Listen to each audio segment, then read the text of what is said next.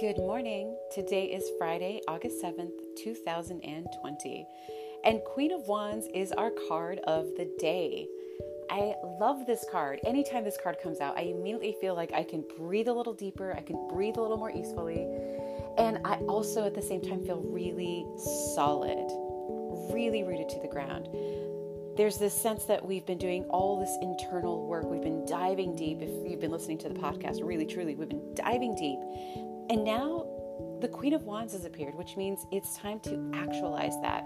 There's no more of this, oh, I'm not that. They're that, but I'm not that.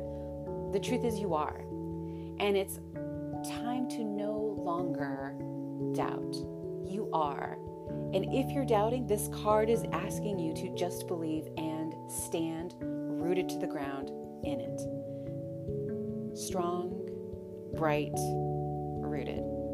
There's this desire to seek truth, to seek light, and this card is that invitation to own your own power, but not just own your own power, but own your real power. Where have you been doubting? Where are you comparing? Where are you forgetting who you are? it's time. It's just time to truly come on out, stand within that throne. I say we stand, not sit. Let's stand, hold on to that wand, grab the sunflowers, take our cat. I love the cat in the card. We could talk more about that later, but just stand. That's all it's asking for you today is stand in who you are. You don't need to do anything.